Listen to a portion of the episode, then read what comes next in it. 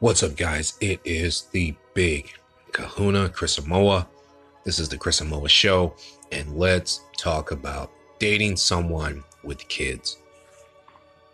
It doesn't matter how old you are, it doesn't matter where you're from or what you do, you're going to come across a situation at some point in your life dating someone with kids, or if you are someone with kids, then you're going to introduce that situation to someone. First, let's talk about if you are someone dating with kids. Remember, if you have kids and you're dating someone who does have kids or doesn't have kids, either way it goes, you have to remember that you are a parent.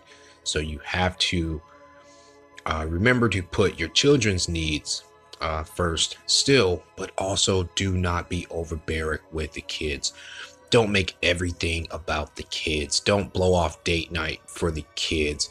Don't put pressure on the person that you're talking to because of the kids. Don't make them unhappy because of the kids, because then what you're doing is you're putting all the problems uh, in the relationship to be corresponding from the kids, and that can easily destroy a relationship. And then in the long run, it make the kids feel bad, make the kids think that they're the reason why you know their their parent is single or whatever the situation is. Now, if you are someone and you are dating kids, you're dating someone with kids, here's what you need to do and be aware of. First and foremost, be aware that that person probably does not have all of the current standards that you're looking for because they have to slow down a little bit to take care of their kids. Uh, they can't, they're not free all the time. They can't go out like you want.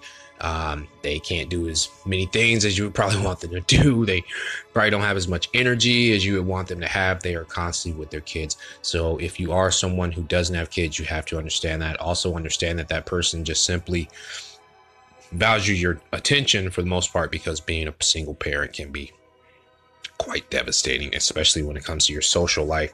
Um, but also do not hurt yourself. Do not stop yourself from living your life. Don't give up on your dreams and your goals for someone else's kids. Unless that's what you want to do, you want to become a parent to someone else's kids.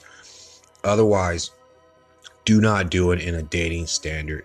Do not give up your life. Do not give up your goals to help someone out as far as being with them if they have kids because you are in the long run going to regret it all the time you spend raising kids that aren't yours who potentially will not respect you as their mother or as their father uh, and that can really just hurt in the long run. So if you're someone who doesn't have kids, maybe you should try to stray away from people who also um, or stray away from people who have kids. It can be devastating. So this is a two-way street. That's my advice on it. Hey, it is the big kahuna, Chris Amoa, Amoa best.